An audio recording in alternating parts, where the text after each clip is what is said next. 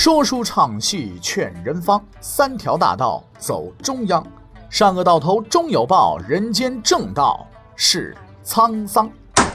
给您续上一杯茶，我慢慢的说，您细细的品。听大宇话说明朝，除了咱们广播直播以外啊，我们还在喜马拉雅独家网络发布。各位呢，可以登录喜马拉雅手机和电脑客户端，搜索大宇茶馆，选择收听。上期节目咱们说到哪儿啊？咱们说到夜郎自大，曹钦举兵造反，终得如愿，李贤讨回公道。经历了无数的刀光剑影、权谋争斗，朱祁镇终于是迎来了安宁稳定的生活。就在这片安宁当中，他走向了自己人生的终点。天顺八年，朱祁镇三十八岁，应该说这是个并不算大的年龄，但此时的朱祁镇已经是身患重疾，奄奄一息。大漠的烽烟、宫廷的争斗耗尽了他所有的精力。现在的他唯一能做的就是静静的等待，等待着死亡的到来。这位皇帝的一生并不算光彩啊，他宠幸过奸邪小人，打过败仗，当过俘虏，做过囚犯，杀过忠臣。要说他是好皇帝，真是鬼都不信，但他是个好人。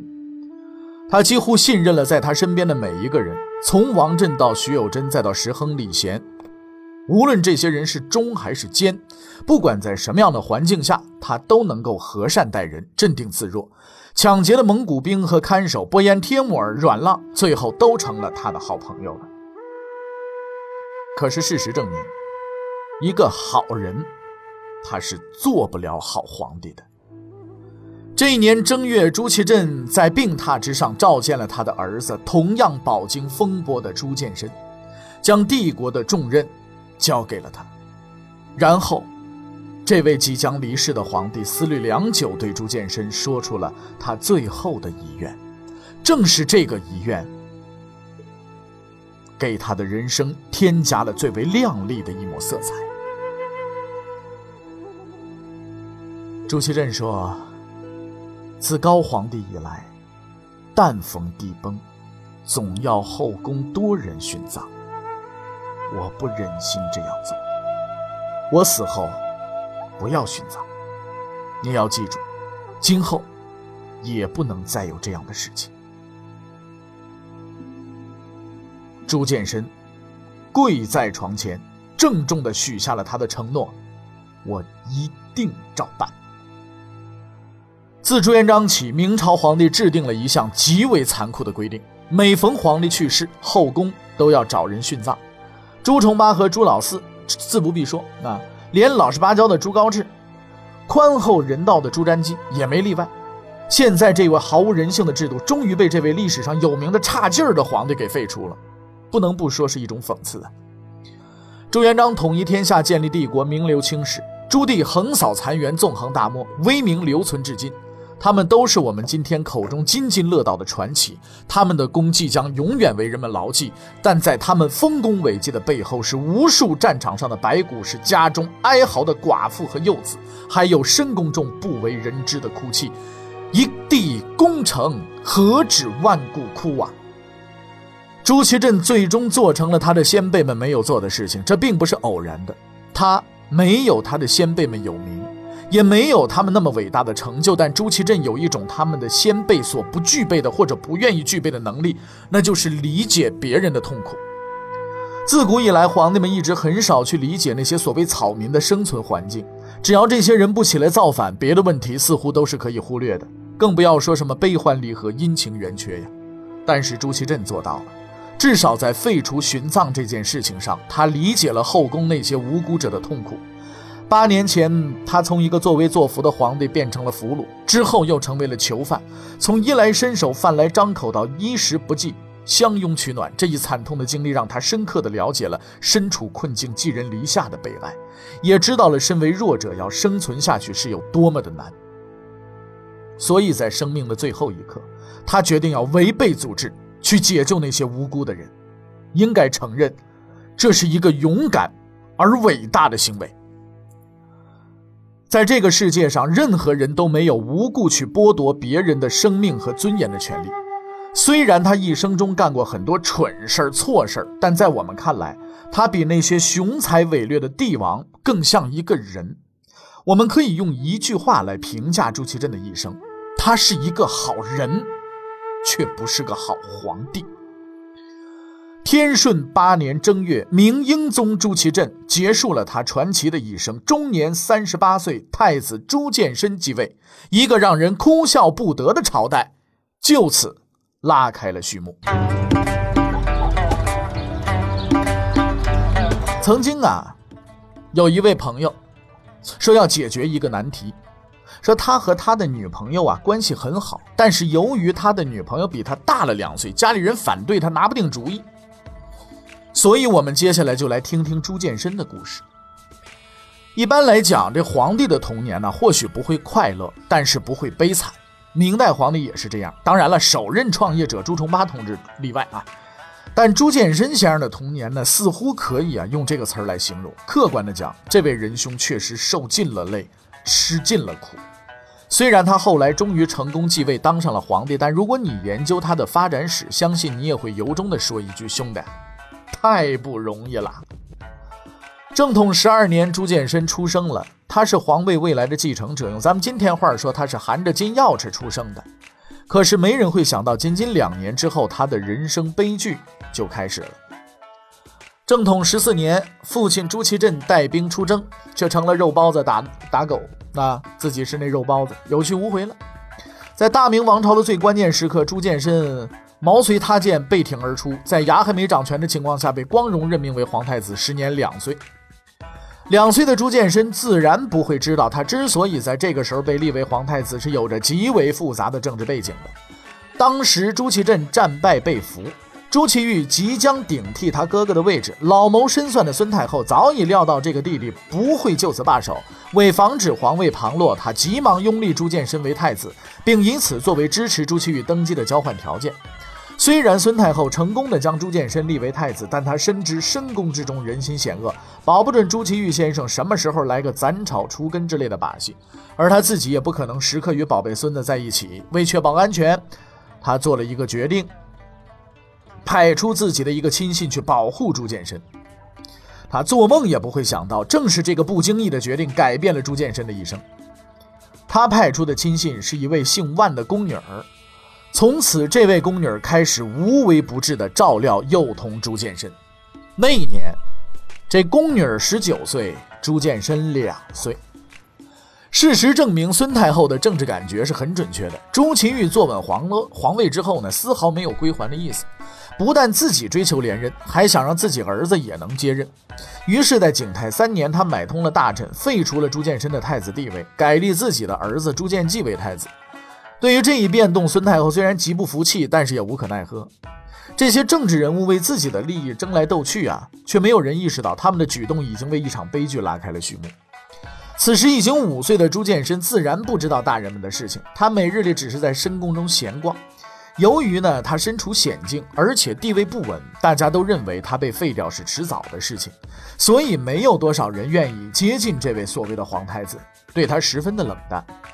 从两岁时起呢，孤独和寂寞就不断地缠绕着这个幼童。对他而言，童年是灰暗的，而在这灰暗的生活中，唯一可以给他带来安慰的就是那位万姑姑。无论周围的人对他如何冷淡，也无论人们如何排斥他，不陪他玩耍，这位万姑姑却总是一直陪伴着他，安慰着他，照料他的生活。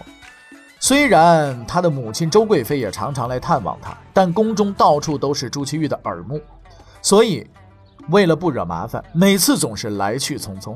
在他那幼小的心灵中，这个日夜守候在他身边的人才是可信赖的。就这么着，朱见深和他的万姑姑相依为命，过着这种冷清而又平静的生活。可是有一天呢，这种生活被打破了。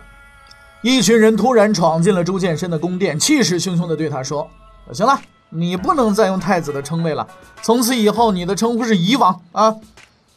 然后这些人告诉他，夷王啊是没有权利继续住在这儿的，你得马上滚出宫去，因为你的堂兄朱见济就很快就要搬进来了，成为这里的新主人，新的太子。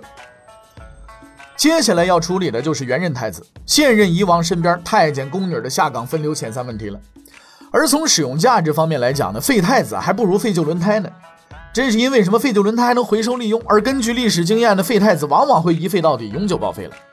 所以人们很早啊就知道这个道理，所以这种时刻呢，经常出现的景象就是树倒猢狲散，身边的人呢收拾细软行李，离开朱见深，另寻光明前途去了。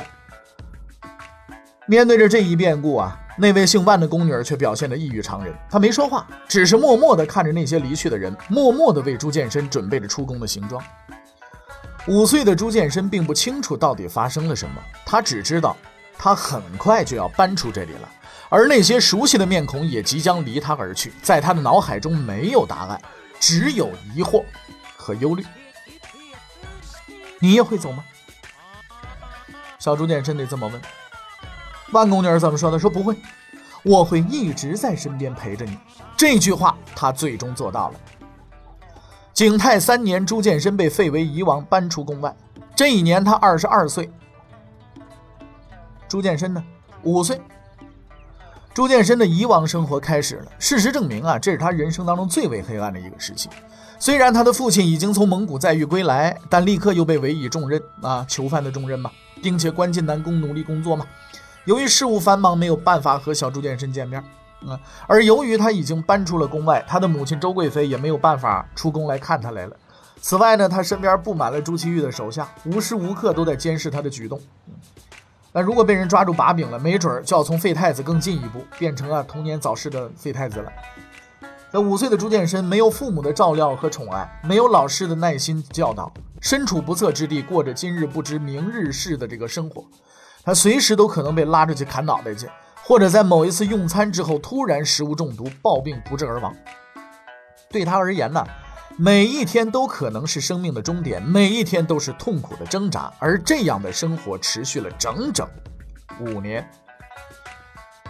在这让人绝望的环境中啊，只有他始终守在他的身边，照顾他，安慰他，无论遇到什么困难，这万宫女从来没动摇过。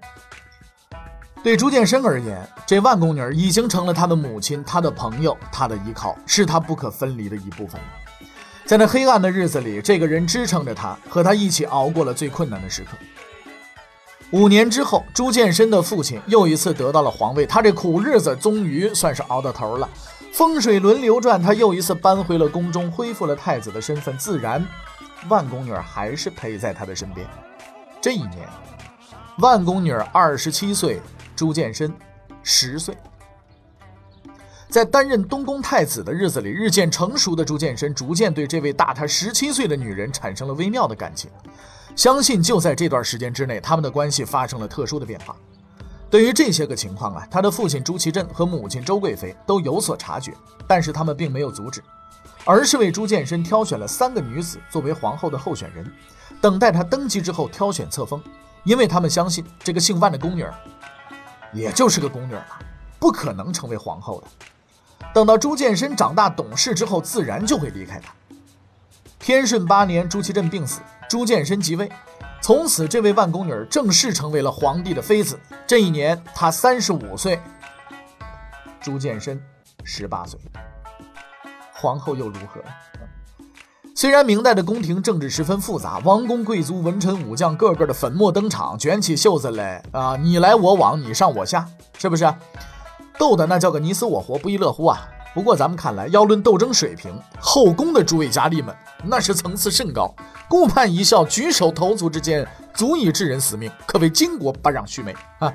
那么对于这个问题，其实很早以前，亲爱的花木兰同志就曾经教导过我们啊：谁说女子是吧，不如男嘛？太子朱见深成了皇帝，万宫女呢也就成了万妃了，是吧？大致可以算是啊功德圆满了。而此时的万贵妃历经风波，已经年近不惑之年。更让人惊异的是，这女人竟然得到了朱见深的大部分宠爱。很多人都不理解，年纪轻轻的一个小伙子，你怎么对这么一个老女人产生了兴趣呢？而这一情况的出现，对后宫那些正值妙龄的女子们来说呢，就不仅仅是一个理不理解的问题了，她们十分愤怒，不服气呀、啊！你看我水灵灵的，你怎么喜欢那么一干巴桃啊？是不是？在那些不服气的女人当中，级别最高的当然就是皇后吴氏了。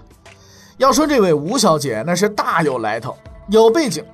想当初竞选皇后的时候，这个评委朱祁镇最选最先选定的是一位王小姐，可是这位吴小姐呢，凭着自己出身官宦世家，而且交际甚广，竟然找人搞定了评委，搞了暗箱操作，把王小姐给挤下去，最终她当上皇后了。你要知道，皇后的人选那是朱祁镇亲自定的，那这位吴小姐到底有什么神通，能够改变朱祁镇的决定呢？这是因为啊，她认识一个十分厉害的人，这人叫牛玉啊。关于这人我们不用介绍太多，就说两点就够了。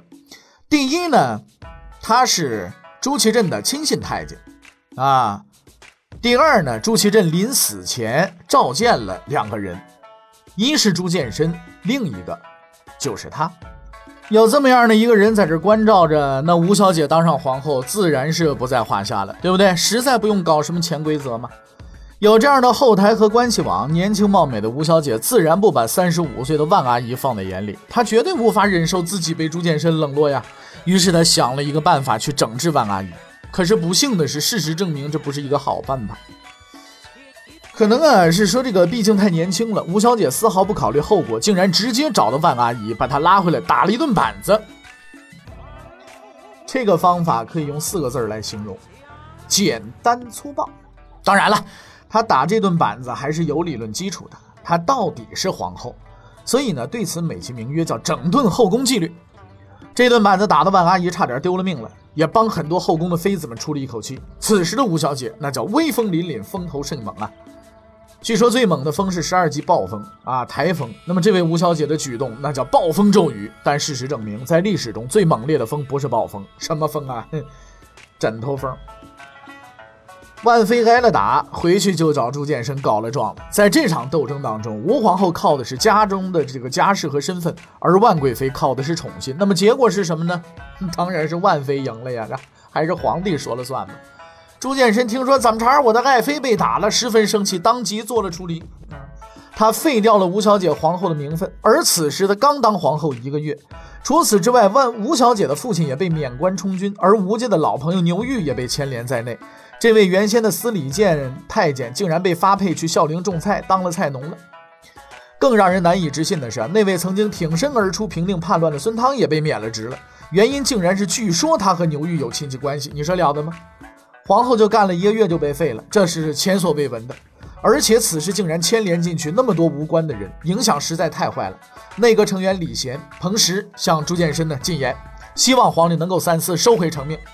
朱见深只是笑了笑，没回答，也没有解释啊，只是一如既往的宠爱万贵妃。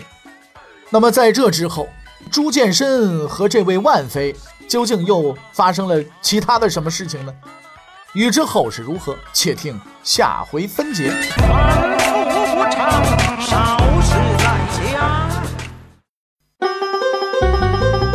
各位，你想跟大禹交流吗？你想跟大禹辩论吗？你想给大禹指出错误吗？来微信吧，微信搜索订阅号大禹茶馆，哎，就能实现了。记住啊，宇是宇宙的宇。